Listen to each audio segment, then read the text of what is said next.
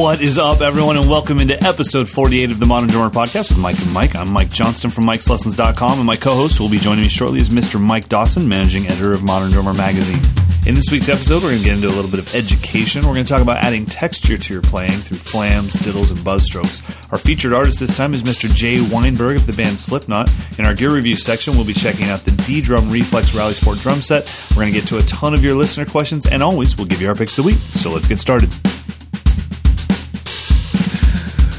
Oh my god, episode 48 is starting off good. Starting Yeah. off real good. How are you?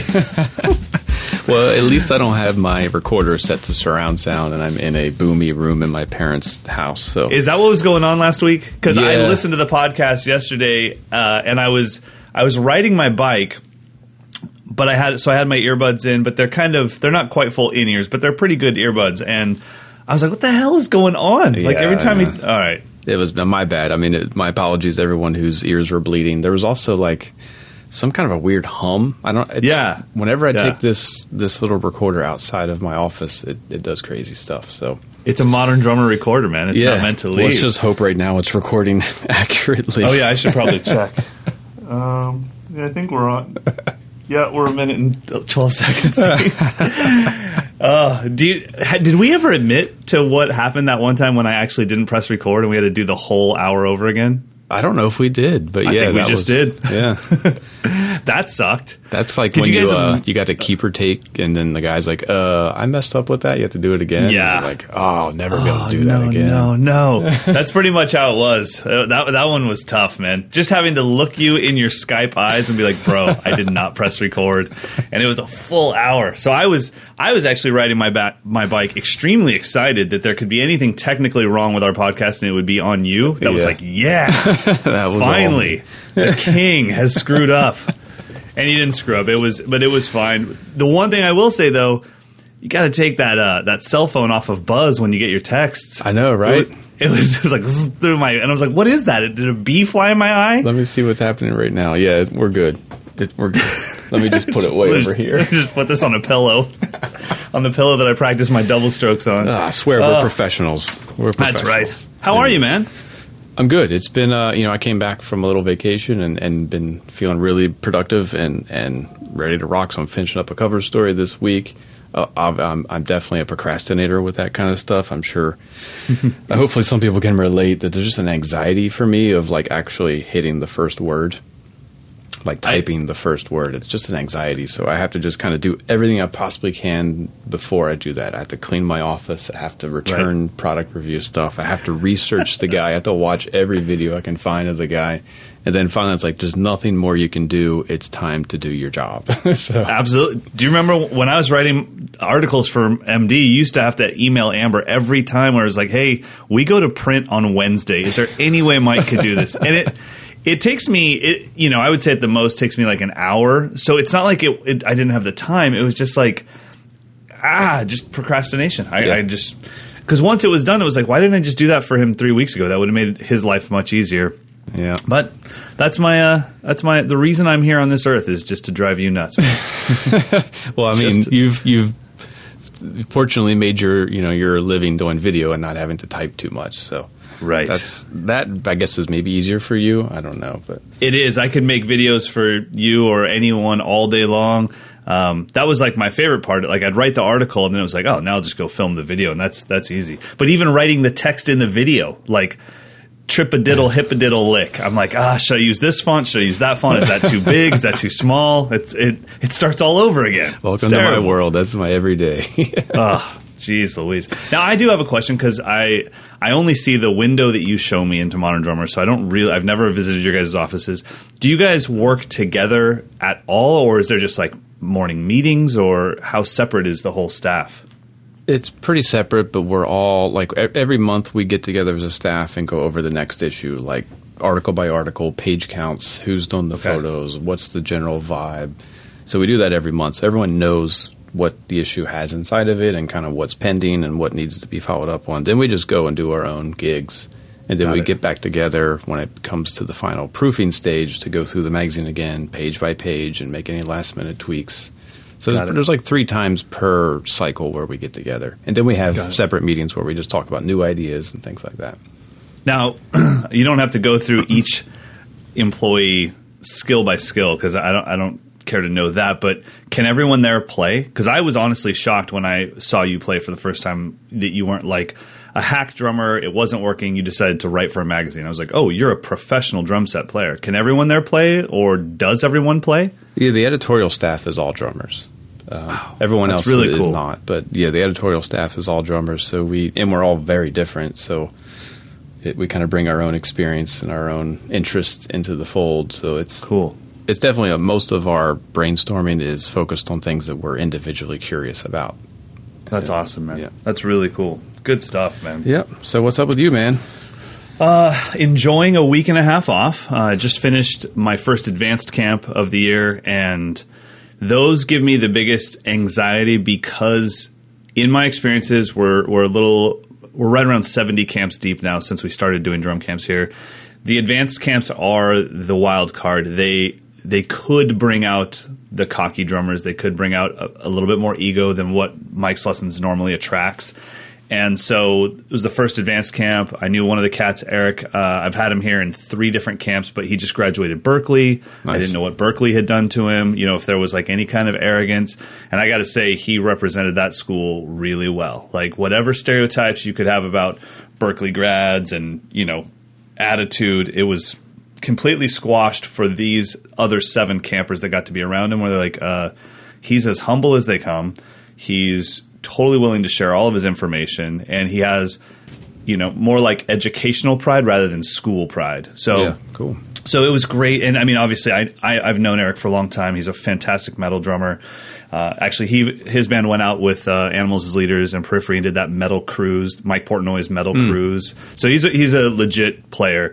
Um, but yeah, it was just a fantastic group. We had a um, a pastor here, and I didn't know about it for a while. And then uh, I was like, "So what do you do for a living?" He's like, "I'm I'm uh you know I give sermons at a church." And I was like, "Oh, you you uh, how are you involved?" And he's like, "Well, it's my church." And I was like, "Wait, what?" And then. Nice. I'm re I'm going back in time of every cuss word that I've dropped, every you know ounce Every of double blasphemy. entendre. Yeah, I'm just like, oh my goodness. I'm like, so what are your feelings about me now after uh, spending two days with it? And so he was fantastic, but uh, and never made anybody feel on edge that they couldn't be themselves. We just had a great camp. So I've got two weeks off now, or about a week and a half left, and then I've got my first ladies camp of the year starting. Four returning campers. Uh, we have, uh, I think, one is coming from Panama. Cool. Uh, so that's great, and uh, and then we have four new ladies coming as well. And then um, I I talked to uh, our boy Matt Halpern yesterday. He's got that new product, uh, Get Good Drums. I don't know if you've seen it, but uh, It's a sample library, right? yeah. So it's and, it, and it's software too. I- I, I didn't really know that much about it, but you don't actually get the samples. You're getting the software that has the samples in them, and then you program your stuff using their software. So it's a, it's an entire package. So, anyways, he reached out. And He said, "Hey, we've recorded these things," and I guess the reason why they did it, you know, there's uh, BFD and there's Toontracks, and he was saying a lot of these sample libraries aren't really meant for metal drummers. They've never hit at the velocity that I hit. So we wanted to sample my drums the way I truly hit in a concert, um, from ghost notes all the way up to that. Because obviously the tones of the drums change when you, you know, they're almost getting choked when you hit them that hard. Right. But it's a very specific sound. So, anyways, he was saying, "Do you have any need for this stuff?" And I, I said, "Dude, I, I, I don't use samples at all." And then, uh, and then all of a sudden, I thought, "Wait a minute, the Groove Scribe uses samples, but I'm not set up to sample my drums here. I mean, I don't even know if our wave files are perfectly in time. There might be some latency when Right, right. when I clipped it. So I was like, that would be fantastic. So I think um, he's gonna we're gonna start working together, and we're gonna be able to use his samples. And then eventually, I talked to Lou uh, Montulli, the developer of the Groove Scribe, and we're gonna work next week. I'm gonna um, go to his place. We're gonna work on maybe giving people multiple kits to choose from. So when they're creating a funk groove, they have a funk kit, and when they're creating a metal loop, they have a metal kit to choose from. So Yeah, that's great. uh, but we'll be partnering with uh, Matt and Get Good Drums for that. So I'm excited with that. And then uh, I guess I guess your uh, biggest fears came true. People do listen to this podcast oh no! because I got uh, uh, Nick uh, Crescenzo from the Dear Hunter reached out and he was like, "Hey man, thanks for the kind words. I've been watching your videos since 2008. I'm a huge fan." And I was like, "What?"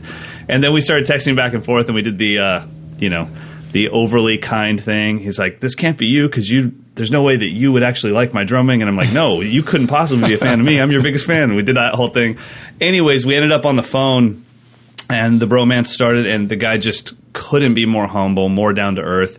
Um, so I, I, had a great conversation with him, and it's always, you know, he was. I have my drum idols. He's in my rock star idol category, where it's like I, you know, I don't try to figure out his parts or anything like that. I just love their band, and I like being a fan. And it's just great when the people you look up to don't let you down as people. And he's a really good guy. So yeah, in general, so, yeah, drummers don't suck. In general, in general, I couldn't agree with you more. Um, I couldn't disagree so, with you more. to all the Tylers out there, both of you. By the way, just so you guys know, I feel bad for Tyler and Tyler. So it's Tyler Reichert and Tyler Lesperance. They are two of the greatest people around. They just got caught in the middle of a little wildfire between Mike and myself. So. Uh, just know they're they're really now their first name has become just an adjective to describe things. I'm just getting very Tyler around here. All right, let's get into some education. Uh, so I wanted to talk to you about texture in yeah. your drumming specifically, and maybe in my journey. So I was wondering in your not in your snare drum development or maybe you can't separate the two but in your drum set development when did you start realizing that any note could be flammed or diddled or buzzed and you could start making things a little less blocky? Or did you ever make that realization? That had to have been hand in hand with me studying jazz. It had to have been because that's that's where all that nuance is really i mean you're the the style of jazz drumming is to be melodic and expressive beyond just hitting the drums with single strokes. So it had to have been. I mean, there's a lot of buzz buzz rolls leading into stops and starts in jazz, or right. leading into a solo. You do a big build to kind of set the guy off. So it had to have been. So that would have been high school, maybe, where I just decided. And listening to guys that were playing that way in, in more contemporary styles, like I became uh, our our mutual favorite drummer Matt Chamberlain was my guy since '94 or something very like that. Very textured, very textured. Yeah, and it's yeah. all about seamless ghost notes and buzzes and and flams and things. So probably it was and and also I did study a lot of classical snare drums, so you're learning all that stuff. It just becomes part of your your knowledge. Like to roughs and and drags just become a way to make a, a note stronger.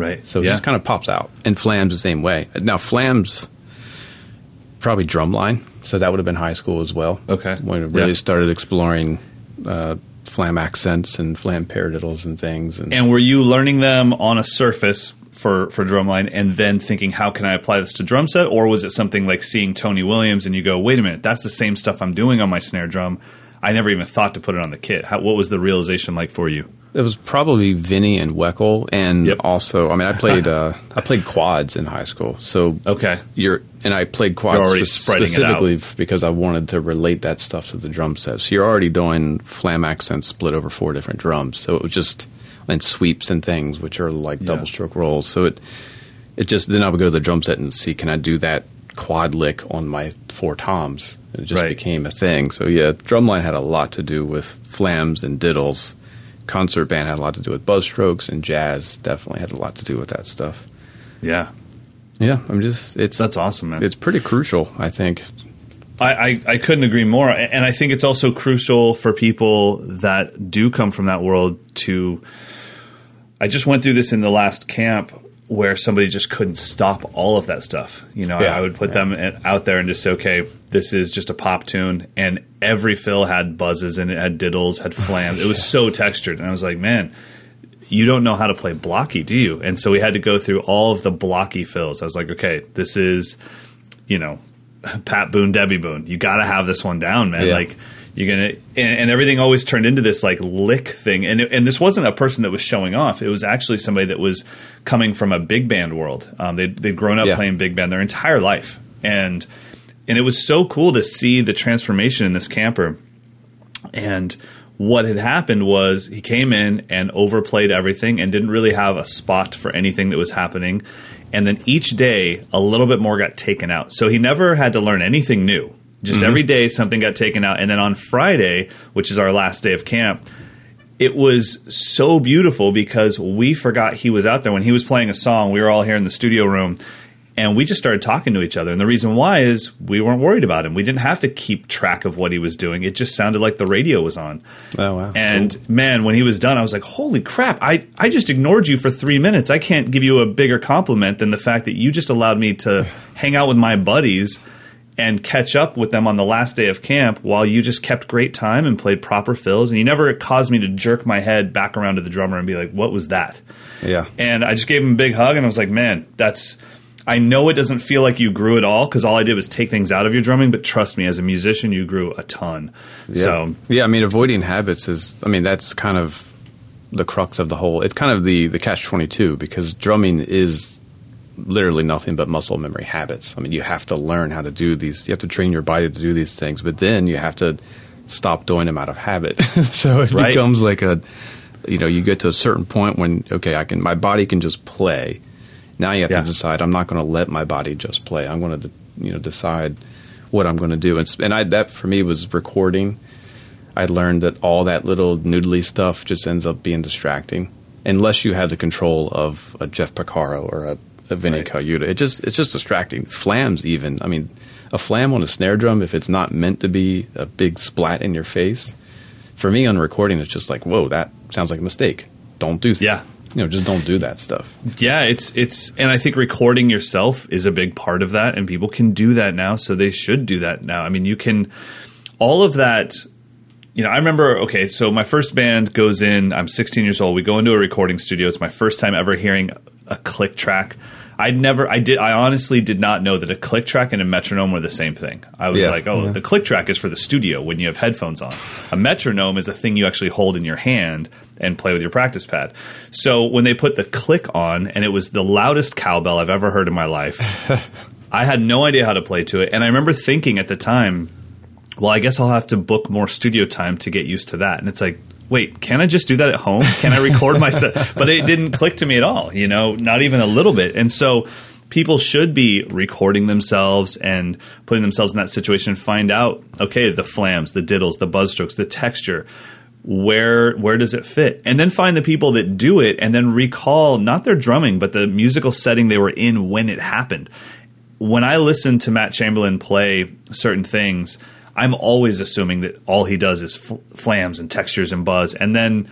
90% of the recordings he's doing, he doesn't do that at all. It's just yeah. the ones that I fell in love with that made me think, oh, that's the representation of Matt Chamberlain. He's not always playing, you know, track nine on Fiona Apple's album, right, that, right, where he gets to do his thing. But that was my favorite one. So, so yeah, I think it's really important. There's a guy that I think is great at deliberate texture is J.J. Johnson. Oh yeah, who was he was with John, Mayer John Mayer for yeah. for a a number of years, and now he's out with the Tedeschi Trucks Band, okay. which has two drummers, so they have to be really careful of not playing too much stuff. But he also recorded the album for the girl that I went on tour with, so I got to oh, study okay. his parts.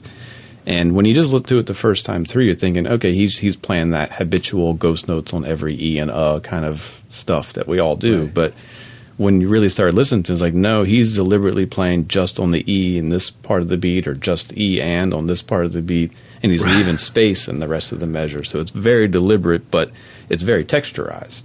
Right. Super and, cool. and that's like that uh, groove that I mentioned, that 6 8 groove I mentioned a, a few weeks back when I, when we were studying or when I was looking up Carter McLean. And, mm-hmm. you know, I, I was like, okay, that's just a six eight groove, but I why there was so much texture I couldn't decide what's a hi hat, what's a left foot, what's a right. ghost note, what's it was like ah, it just sounds beautiful. so it, it, it can be good. It's just I think like you said, the key is you build up all this repertoire and then you just need to know when it's time to say something simple, you know. And it's hard. I mean, drummers spend so much time practicing this stuff. It's very hard to tell somebody, "I want you to go spend ten thousand dollars on a Rolex, but you're never allowed to wear it." It's yeah. like, wait but I, I want everyone to know that I did this, you know? And the fills are the same way. It's like, but I want everyone to know that I have these cool chops. And it's like, yeah. dude, they're just not required right now. It'll happen. The other thing, and this is kind of getting off the point, but this just happened with some students at camp and then with the live lessons guys, it's so important to practice everything at different tempos because the chance that your band will play a song at the exact tempo that you practice all of your cool licks to is almost impossible. And I remember yeah. being yeah. in my rock band and I, that was when I was starting to practice the more advanced stuff. And then every time we'd be in a song, I'd be thinking, I want to try that thing out, but I didn't practice it at this tempo, so I can't hear it in my head. And it's like, why can't we just write a song at my tempo, the one that where all my licks work? You know, we, we joke about that here and call that the NAMM tempo. Like every exactly. drummer has that sort of mid-tempo groove where they can That allows their shove 30 in second a lot of Yep. licks. Everyone Yep. does it, and you hear it in a lot of professional drummers when they play clinics because it just is the tempo that is easy to play and feels good. But Yeah. you're right; it's those ones that are like five or six BPM faster than that, or or Yeah. five or six BPM slower than that. Can you control it? And can you play it loud and soft? That's another. and you can't even think of the lick. All of a sudden, you're like, you know, boom, t- cat. Like I was ripping earlier today. What I can't. And so yeah, it's it's really important to practice everything at multiple tempos. Well, cool, man. Well, I'm glad. I, I was always wondering with your personal drumming, just kind of where that showed up because I know for me it was a very it was like school band and drum set were very separate. My drum set was for my rock stuff that I was doing at Yeah. the time, and then school band was I was learning all these textures and rudiments, but I wasn't putting the two together. And then I saw Weckl, uh, Back to Basics Yeah. videotape, and I just thought, wait a minute, he's doing all of that stuff that I'm putting so much time into. Because the thing that I was missing as a young drummer, I had a drum teacher, but I didn't have a drum mentor yet. My drum teacher literally just gave me stuff out of a book, but never, he never hung out with me like a big brother saying, Oh, you got to check this out. You got to see this video. You got to watch this. You got to listen to that. I didn't have that until I was honestly in my 20s. I think hmm. Steve, Stephen Gillis from Filter was the first guy. So I was like 22 at that time. He was the drum set player for Filter, and we were out opening for them. He was the first person to ever kind of take me under his wing and say, I'm going to show you this. We're going to listen to this. Then I'm going to take you to this jazz club, and you're going to see this guy Willie Jones III play with Branford. And Right. I I, ha- I didn't have any of that in my in my growing up, and so when I saw Dave Weckl on Back to Basics with his uh, was it a wine red Yamaha kit? oh, a beautiful maybe? kit, yeah. Yeah, and that and that dry ride and his stacker, and I was just like, "Whoa, he's doing all the stuff that I'm." Well, he's doing all the stuff I'd like to do someday, but he's doing it on the drum set, and it's it's just seamless, and it's oh, it was just so textured. So cool stuff, man. Yeah. Well, let's get into our featured artist. Our featured artist this time is Mr. Jay Jay Weinberg from the band Slipknot. So, do you know how long ago he took this uh, took over the drum chair from? It was originally Joey Jordison. Yeah, I mean it's surprising. I think it's been a couple of years at this point, but they didn't. They just didn't make a big announcement until recently. And did they have multiple drummers kind of going through the chair, or was it always Jay and then they were just kind of waiting to make the announcement? Do you know? Well, from the way I way, honestly don't know.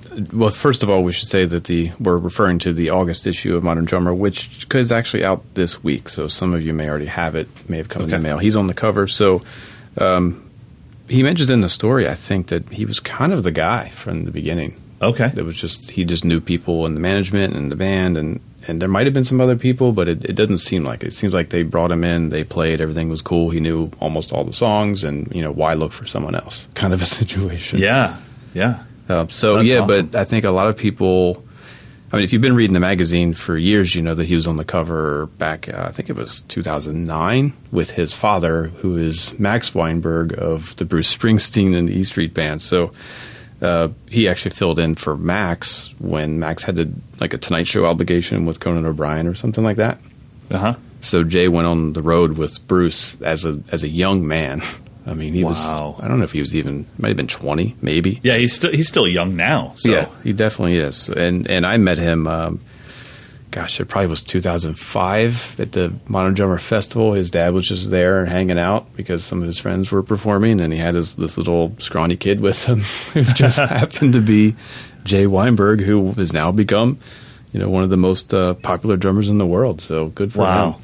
So cool. I mean, I was I was checking out an interview with him this morning on YouTube, and I, I can't remember if it was on Vader's page or whose page it was, but he was talking about about Slipknot being the band that caused him to want to play music, not even drums, but just music, and how he he was saying that like when he saw them play, he's like, I, I want to do that, and he tried guitar and he tried everything, and then he tried drums, and it really stuck with him. But so I could totally see if if at 11 he was learning Slipknot songs or wanting to, I could totally see him going to the audition being like, "Look, man, I didn't just work up this material Yeah. for this audition. like I am a fan. I know this stuff."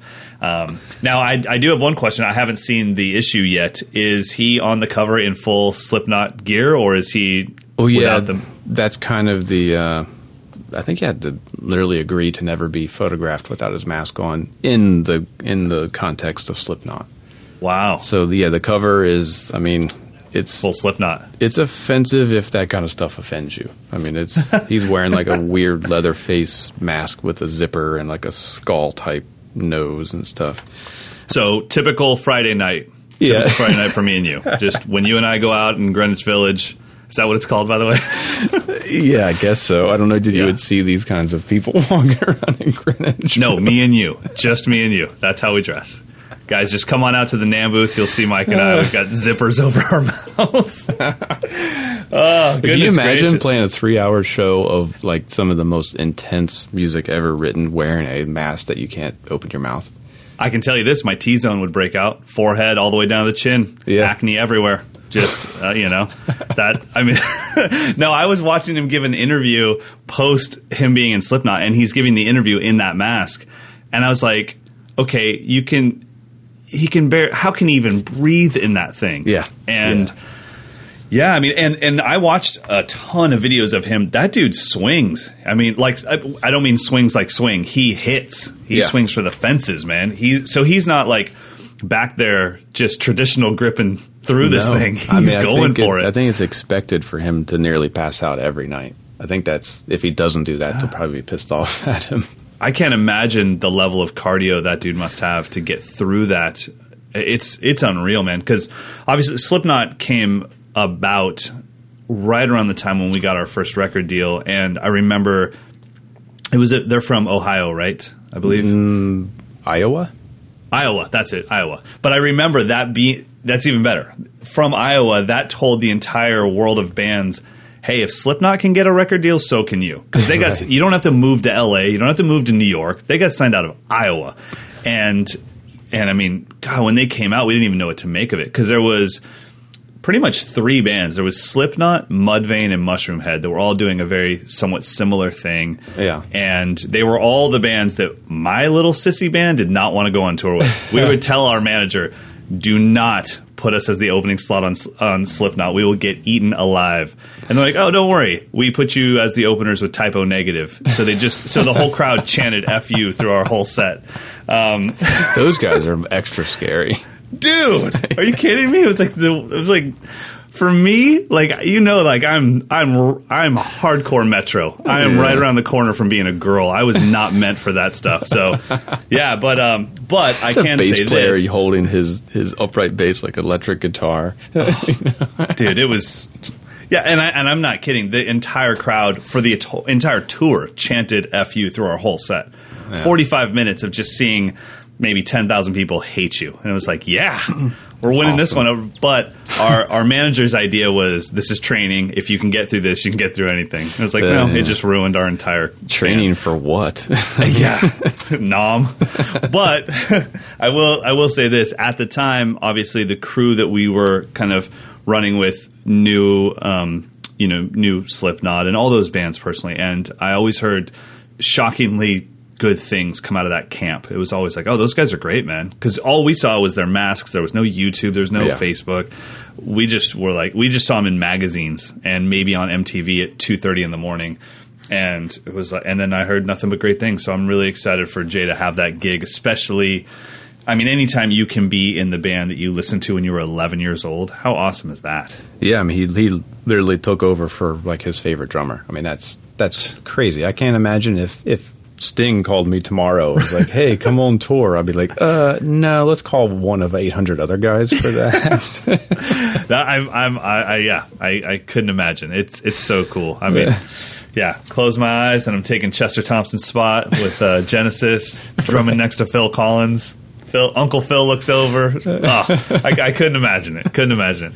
Well, anyways, guys, there is a ton of footage out there of Jay Weinberg on YouTube, so check it out. It, and you can actually find a lot of stuff. I found a ton of stuff of him before he was in Slipknot, so you can kind of see what he looks like, recognize him if he's out in public. Um, and there's a great Guitar Center video where he's uh, the GC produced, and he's playing with his dad, and there, you know, his dad's got the nice, beautiful DW kit, and I think. Um, I don't know if Jay is. Maybe you know from the article, but is he still an SJC guy? yeah, I think so. And look at his setup. Yeah, he's playing SJC Yeah. Bubinga shell kit. Yeah, he was Zildjian. playing a gorgeous um, SJC kit. So he's Zildjian, SJC, Vater. I don't know what heads he Evans. Yeah. Cool, man. Very cool. We'll check him out because uh, just from the interviews I saw from him, he seemed like a, a really great guy, and it's always cool when good people get their dream gigs. So, Yeah. Jay Weinberg of Slipknot. Don't take the uh, don't take the mask as the uh, a deterrent. No, no, that's just just be like, oh, cool. It's, Mike and Mike on Friday night. All right, gear review, candy time, and this time it is candy. It is the ddrum Reflex Rally Sport drum set. Uh, since I haven't seen the issue, are you? Did you get the the black with the cream stripes, or did you get the green with the cream stripes? the black. The black. Okay, Yep. so what sizes did you have on this kit? Uh, I think it only comes in one configuration. It is Yeah, the- it's kind of like a classic style. So it's a 14 by 22 inch bass drum, a 8 by 12 rack tom, a 14 by 16 floor tom, and a five and a half by 14 matching snare. Um, And Yeah. it's it's a gorgeous kit. So it's it's like a flat black and flat cream. yeah, Um, exactly. Really Ma- cool. They have their own sustain system. It looks like. Yeah, and it works great. I mean, it's you wouldn't even notice it because it just looks like a tom mount, but it connects to the um, two of the lugs on the on the rack tom. So, but it's real, it's real sleek. Um, the kit has, I think it has, what kind of hardware is it? Some kind of a black uh, finished. I mean, a like a nickel finished hardware. Yeah, I was gonna say it looks like brushed nickel. I mean, Yeah. that's like, man. As soon as I saw this, and you know, one of the reasons, just for full transparency, one of the reasons we wanted to do this podcast was so that we could give really, really honest reviews of product and give our own personal opinions. And the first thing I saw when I saw this was, God, I wish this came out six years ago. Oh, I mean, yeah. this would have this would have owned the entire industry. Six. This thing is eight hundred dollars. yeah. That's and these the are things that were done on five thousand dollar kits Yep. for a very long time. Um, and I just was blown away. I mean, this if you remember my old DW, this is almost that finish. I just had Oh it. yeah. I had the black and then the the maple in the middle, so it's very similar. And the the rally stripe thing was so massively popular, you know, five six years ago. But the brush nickel, rally stripe, the color combinations they come out with, and the sizes. I mean, the sizes are actually very, very current right now. People are Yeah. going to the shallower bass drums finally, um, and you Yeah, know, and- 12, 16. This is a great rock and roll drum set. They designed it with the kind of the South by Southwest indie rock drummer in mind. So that's that's what they're going for, guys who who might own a nice Ludwig kit from the '60s but don't want to be touring with it, or they just Right. want something that that's you know, more road road ready. Um, Eight hundred bucks is really what kind of floored me because I didn't know the price when I when I reviewed it. So I just had no idea, and then I'm like, "Whoa, these things are cheaper than my export." Yeah, no, I was I was very as soon as I saw it, I was like, okay, I'll put that. Even though it's a ddrum, you know, and they, they obviously can make some more affordable stuff, I'm going to put it at fourteen ninety nine. That's like, Right. And I didn't think it came with the snare. I was thinking fourteen ninety nine for the three piece. So Yeah, and I think Um, it, I mean what they they're using alderwood, which is something that if you're if you're a, a guitarist or a bass player, you're familiar with that. But it hasn't been used in drums, I don't think, very often, or if at all. So they ddrum is actually owned by uh, the company that also owns Dean Guitars. So okay, they're basically using the same wood from the guitars to make drums and they just discovered that it has a pretty awesome tone. I mean it's it's short decay, focused pitch, really big and boomy. Um, which is kind of perfect for if you're going out on the road, you're going to be playing on stages and mic'd up every night. You don't want your drums to be ringing forever or have so much high end. I mean, if you're playing if you're playing indie rock, you're playing smaller rooms, so that's another consideration. The drums Right. are shallower. I mean, the bass drum is shallower, so you're not jutting into your singer's space with that 18 inch bass drum. right. Um, so I mean, it, they kind of hit on a pretty cool little recipe with this. I, I'm hoping they kind of expand it with maybe just kind of more standard finishes and Right. just kind of keep it in the lineup because it's it's competitive and it was all kind of the brainchild of a good buddy of mine, Felix, who works at ddrum, and he he just wanted to create a kit like this, a good gigging kit, you know, with a with a kind of a classic fat sound that was easy to deal with. I didn't spend much time tuning it. It sounded amazing, like medium and medium and like super low. So that's the Right. audio. I'll drop in the audio of just like the low tuning, so you'll hear how fat it was. No muffling on anything. Nice. Now I do have one question, and and you might actually not know the answer to this because it's not really about the drums, but in the in the industry we're in, this is almost kind of a a little no no, but it looks like they're selling direct. Like you can buy this. It's uh, there's an add to cart button on their actual website. Um, Ooh, I don't know if that maybe that goes to a dealer and then you have to pick it up. uh, there. no, it's I'm I'm checking out. I'm buying it right now. uh, yeah, no, it it says they'll ship it to me in 14 days. So I, you know, Oh. I, I know that a lot of companies, you know, are, are staying away from doing anything direct. Um, but yeah, I was actually because when I saw the 7.99, I in- initially thought, okay, so that's that's list price. That means this thing sells for like four, Oh, you know, right, yeah. eighty.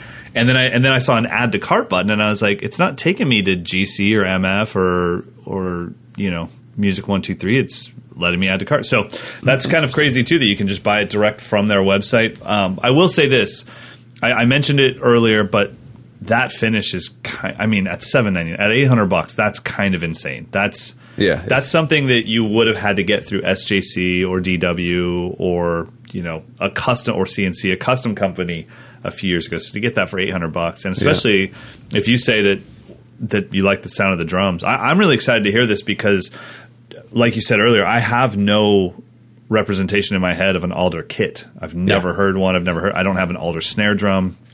So Yeah. we'll see. We'll see what this does. Well, let's check it out.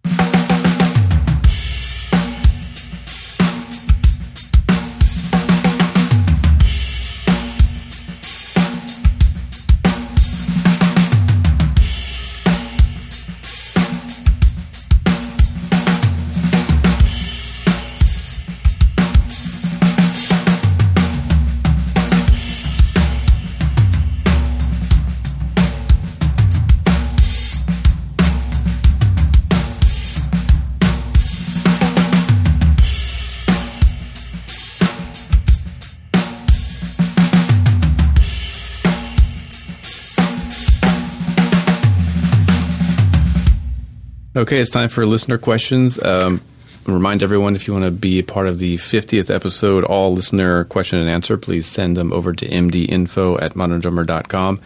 Um, and we have a you know half a dozen or so audio questions, so it'd be nice Cool. to have maybe a dozen of those. So if you're not afraid to speak into a microphone and record it, send it over, and we'll drop that in so we can get some of our listeners' voices in the show.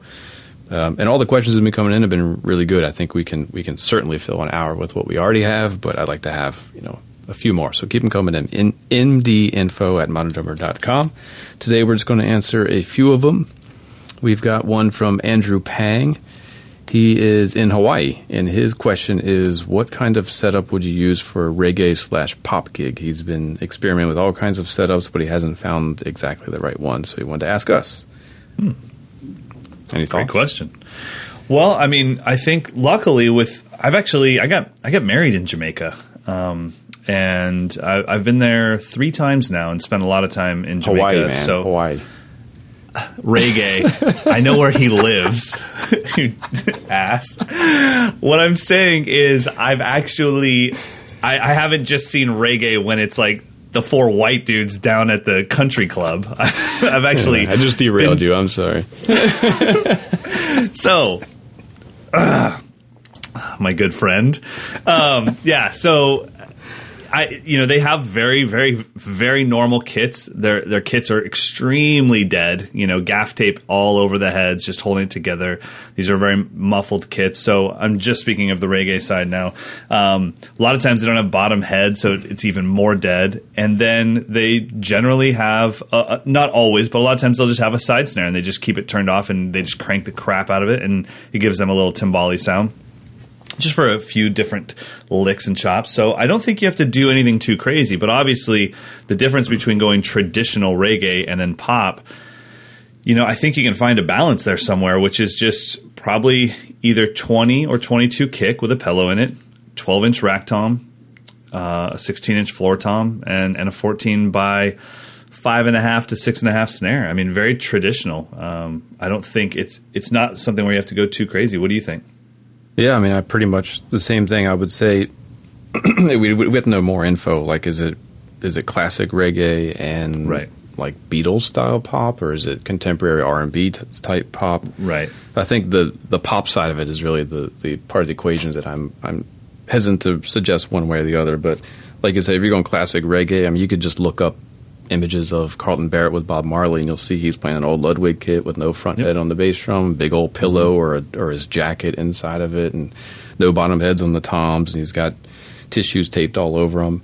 He usually has like a five by fourteen supraphonic or an acrolite snare drum that he just cranks, and he almost always has like a cowbell attached to his hi hat, and maybe um, maybe a timbale so yep. you could add that and a tambourine. You can get one of those like accessory packs from LP or I think Meinl might have one or I know Tycoon has one that comes with like a jam block and a cowbell and a tambourine. So you can just put that off to the left side.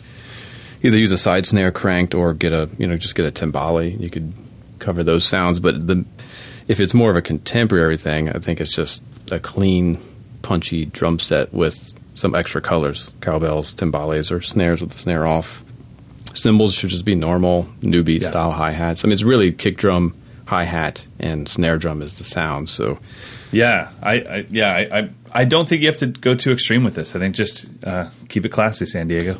There we go. Hope that helps. Hawaii, Jamaica. well, since you live in Jamaica, uh, head on down to Dolphins Cove. All right. All right. Next question comes from David Alexander. He is. Um, he says actually he feels like he's hanging at a drum shop when he listens to the show. That's pretty cool. Oh, that's that's dude. kind of the vibe we wanted. Could that? Can we just put that on the cover of the podcast? like, David, we're using your quote. It's beautiful. His question is: He's been teaching and playing. He's been playing and teaching for over thirty-five years, and he's finding it increasingly finding that his students are not willing to learn the rudiments. Mm. Um, he hates to sound like an old man, but he thinks they're essential to building a musical and technical musical vocabulary and technical ability. So he says, granted, there's a lot of drummers who are self-taught who never actually learned the rudiments, even though they probably learned them different ways. Yeah, they're still um, using them. So he's wondering if we see this as a trend as well, and maybe we could offer some suggestions for how to get over that. Sure. Yeah, of course. I think anything's a trend. There's just so many trends that happen you know the trend for a while was chops, and then all of a sudden the John Mayer trio came out, and the trend was groove, and everyone wanted to know. Everyone wanted to know how do I play behind the beat? How do I play ahead of the beat? They were only asking questions about groove, and then at some point. Someone that's cool will rip a rudimental solo, and everyone will want to know about rudiments, and that'll be the new trend for the next two years. I can say this: whatever rudiments you want your t- your students to learn, you, David, is it David? Yes, David Alexander. David, David, you need to have the dessert of that rudiment. So my thought, like when I would have younger students come in the room, and I would just they'd walk in the room, I might and I want to have them work on the par- the single paradiddle. I would be playing a 30 second note groove built out of nothing but single paradiddles, which would then cause the the interaction to happen organically. I rip the groove, the student walks in, eyes wide open, and they go, "What was that?" I'm like, "Oh, I'm glad you asked. That's that's actually just a, a groove built out of single paradiddles." And then from that moment on, they're willing to work on that. And then the next time they come in, I'm working on inverted paradiddles, and the next time it's a crazy lick with Swiss triplets, and then flam accents and cheesed pataflaflas, and every time it's triggering that organic moment for them to go, "What was that?" So I I just make sure whatever vegetables I'm trying to serve, I always have the dessert version of it to show them first. I always show them the dessert, and then I can get them to eat their vegetables. What about you, buddy? Um, I have nothing to add. That was a perfect response. Dude, That's why you are the guru teacher. Let's 10:54 a.m. PST. Mike said something nice to me. no, I mean I I agree. I mean Cool. I, I definitely see it as a trend, and not necessarily because they don't want to learn the rudiments. It's just it's like oh, it's a big why now. I think kids are smarter than maybe we were when we were kids. Like we just did what our teachers told us because we knew that was what you're supposed to do. I don't know if kids are smarter, but they're just more like aware, more self-aware. Like Yeah, they, and they have more outside influences. I mean, my, my only reference for drumming was my drum teacher. So whatever he said to do, I wanted to be him. So I was like, okay, I'll do this. yeah, exactly. Yeah. But yeah, Cool. don't let them don't let them go. That's definitely the the crux of the entire. I mean, I think you could probably analyze any drum set performance in the history of drum set and break it down to the 26 rudiments. So Absolutely. it's not like they're reinventing the vocabulary, if, even if they're. I was going to say it'd be really weird to go into your English, you know, class at school, and they're like, "We're done with words. We're just going to start speaking." It's like, but I can't speak because I don't know any words. Actually, you wouldn't say that because you wouldn't know any words. You'd go murmur do do gur gur. I mean, even back to caveman times. Exactly. We can't have that drawing pictures on the walls. All right, next. All right, thanks, David. So our third one and last one for this week is coming from um, Jordan Belotti. He wants to know what if we know what the differences are between Turkish-made cymbals and Chinese-made cymbals. So he's he's noticing that a lot of people are kind of down on the Chinese-made stuff, but with a company like Dream, who's making really good sounding stuff coming out of China, he's wondering if we had any any thoughts of the differences. Uh, I'll be 100% honest. I thought Dream was a Turkish cymbal just because of their sound.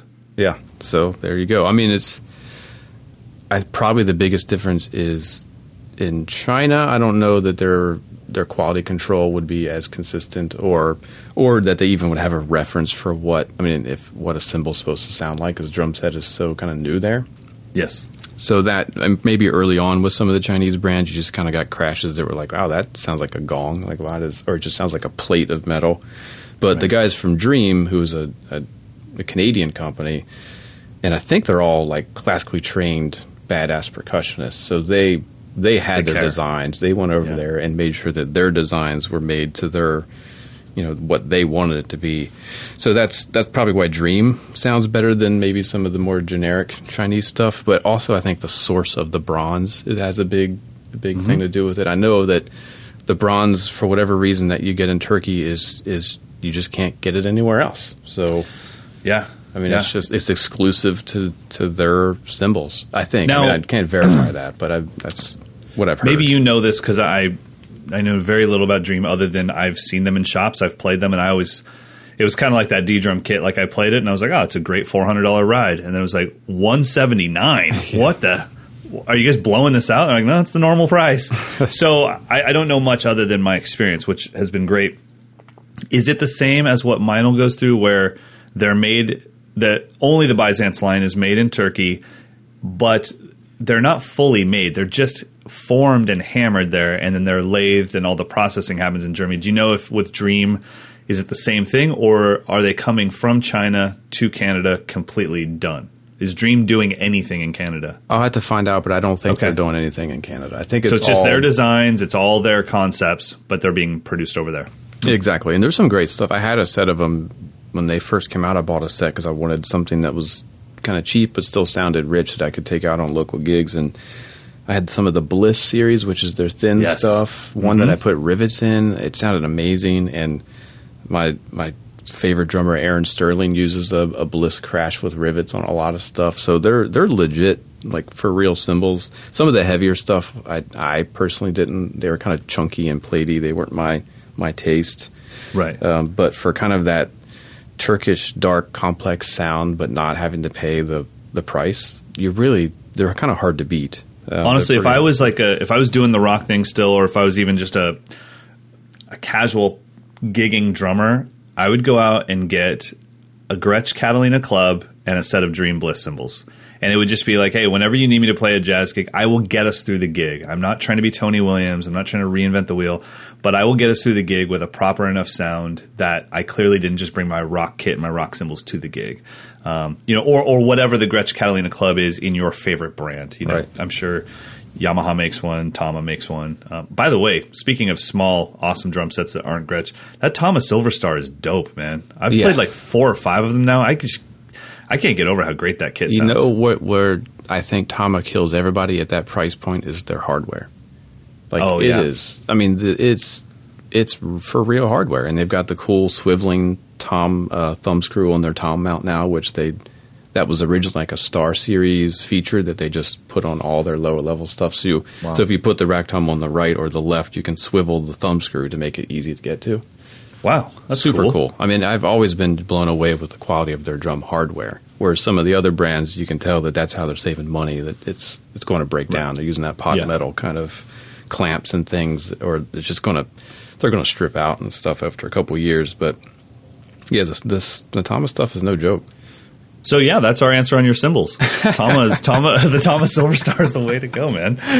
Oh, I, I guess goodness. we answered it. I mean, essentially, I think it's the quality of the bronze is. I would assume in China it's a variable quality that they're not really being super yeah. stringent, whereas Turkey they have their formula that they only use for their stuff. So and it's it's growing. It's a growing market. I mean, they you know they brought JoJo there, then they brought me there for like a two week tour. Then Thomas was just there for like four weeks. Thomas Lang. Um, so they're they're they're starting to bring people over, and it's going to grow. And, and the more it grows, and the more profit that there could possibly be, the more effort they're going to be able to put into cymbals and, and the care of the of the equipment. But I, I'm I'm actually looking forward to NAMM now because I want to spend some time walking around all the different cymbal companies and find out where they're from because I that's one thing that really never occurred to me. I never really thought to ask where do you make this? I mean, because the the American companies, the Canadian companies, and the Turkish companies are so obvious. Uh, I just, I honestly didn't know Dream was made in China, so it's that's cool stuff. Yeah. All right. Well, that that rocked out our uh, listener questions. Like Mike said, please keep sending them in. And by the way, the listener questions don't stop on episode fifty, so we can always use your questions. We love getting to this stuff, and everything that you could possibly ask is something that Mike and I were asking ourselves at some point. And the one thing I want you guys to understand is your questions help so many other people out because they're asking the exact same thing and they might not have the courage to write in or even the time to write in. So keep your questions coming. We love them all. Now it is time for our pick of the week. This is the area of our show where Mike made me look like an idiot last week with his deep, deep pick, and then I picked a memory card. So um, this book is from Nietzsche. No. so let me go gonna, first because I got the I got the, the small stupid one this oh, time. you do? Okay. No, mine mine's pretty lame too, but I'll, I'll let you go. I won't I won't trump it with like the Bible. All right. Well, I was going to pick this last week. Uh, I don't remember how I saw it. I think it was on Instagram. I just saw this. Some company posted a, a an ad for this thing called an X clip. Which X clip, okay. If if you if you've done much work in the studio, or if you own a studio and you and you've experimented with double miking the top of the snare drum with like a SM57 mm, and yeah. a small diaphragm condenser, you end up having to like tape them together, which makes it eventually they're going to kind of droop apart and you're going to have some issues there or just positioning it kind of is kind of a drag this company x clip x hyphen clip they i can't believe no one's done it before but they created just a little plastic clip that that makes the 57 and the small diaphragm condenser connect together. And it's oh, pretty oh, yeah. awesome. Yeah i'm looking at it right now. It is not expensive. Oh I, gosh. I i actually when i was in the session in brooklyn a couple weeks ago it was right when I got these in to check out, and I didn't bring it with me. But they were doing that. They were they were like out there like adjusting the mics and taping it and retaping it and moving it. And I told the guys like, you know, you need one of these things called an X clip. So then I actually just sent him one the next week, and he says they're already using it a ton. So, oh, that's great. Yeah, it's yeah, a it's simple just, um, thing. And guys, it's thexclip.com is the website. Um, and yeah, or at least as, as long as that's the right one. Yeah, that's it. Um, it's just a little plastic clip that hooks onto a 57, and you can you can attach another mic to it. It's It 20 gets it bucks. Yes, it's Yeah. totally worth it if you're doing a lot of that kind of stuff.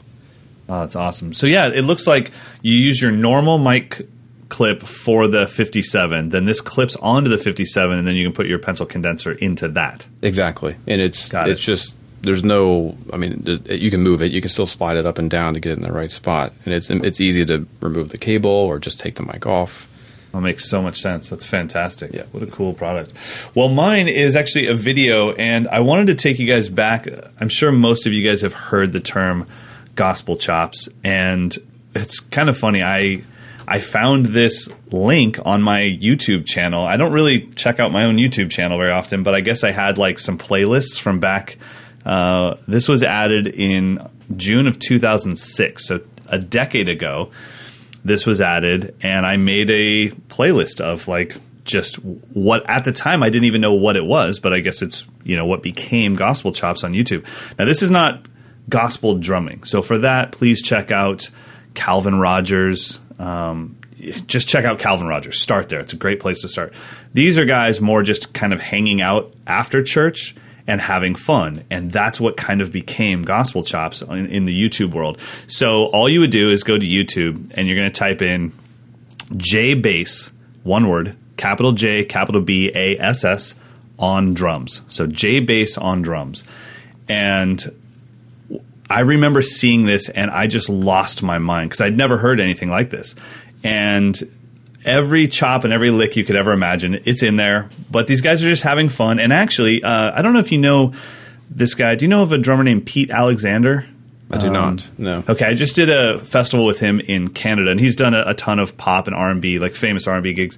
But he was part of this church, and so, and I hadn't, you know, it was a decade later. We're in Canada with Ron Danette doing the Stickman drum experience, and he's on stage, and I just shout out, I'm like.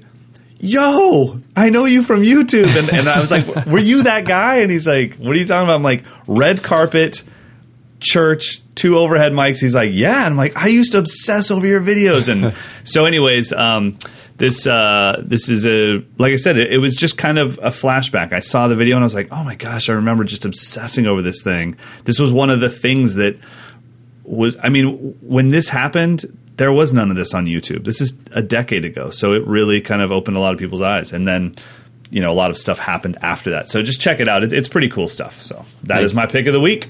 I mean, you can imagine just 10 years ago, this, stuff was like in its infancy. I mean, I, I oh, remember yeah. not even be able, being able to access YouTube on my computer because it was so, so glitchy.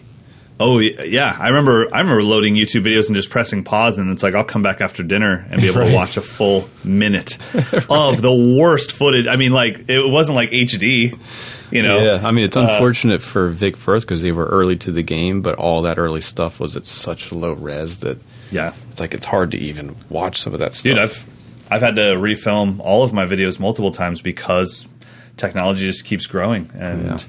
Yeah, it's it's it's crazy, but it is kind of fun to go on a journey and be like, oh yeah, I remember this stuff, you know. And what's funny is there was no sharing, there was no Facebook at the time, there was MySpace at this time, Right. So how did you let people know that you even saw this? You know, it was, I mean, the interaction was actually happening on on YouTube itself. So yeah, it was it, it was a it was a fun time, and the world has changed so much in a decade. So Yeah. now now Mike and I just stand outside and yell for the kids to get off our lawn, like old men. Practice your rudiments. yes. If you don't know a flammadiddle, we can't spend time together. Go get an X clip. all right, everybody, have a fantastic week. That is all for episode 48. We will be back next week with more stuff to discuss. If you get a chance, stop by whatever place you're getting this podcast from and give us a favorable rating and possibly a review. Those things just help other people find this podcast. And our goal has always been the same thing just to help you feel more in the loop with the drum world. And like, who was it? Was it Dave that said it? Yeah. That uh, it's like hanging out at a drum shop. That's Yeah. just the greatest, man. I rem- God, that, that brings back so many memories of just hanging out at the drum shop counter and just Yeah. like. Like, hey, there's three people in the world that get it. I thought to- I was alone. This is so every, cool. Every pair of sticks in the bin, just check Yeah. them all out. Yep. Ah, that was great. All right, buddy. I will see you next week. Have a great week, man. All right, see ya. Peace.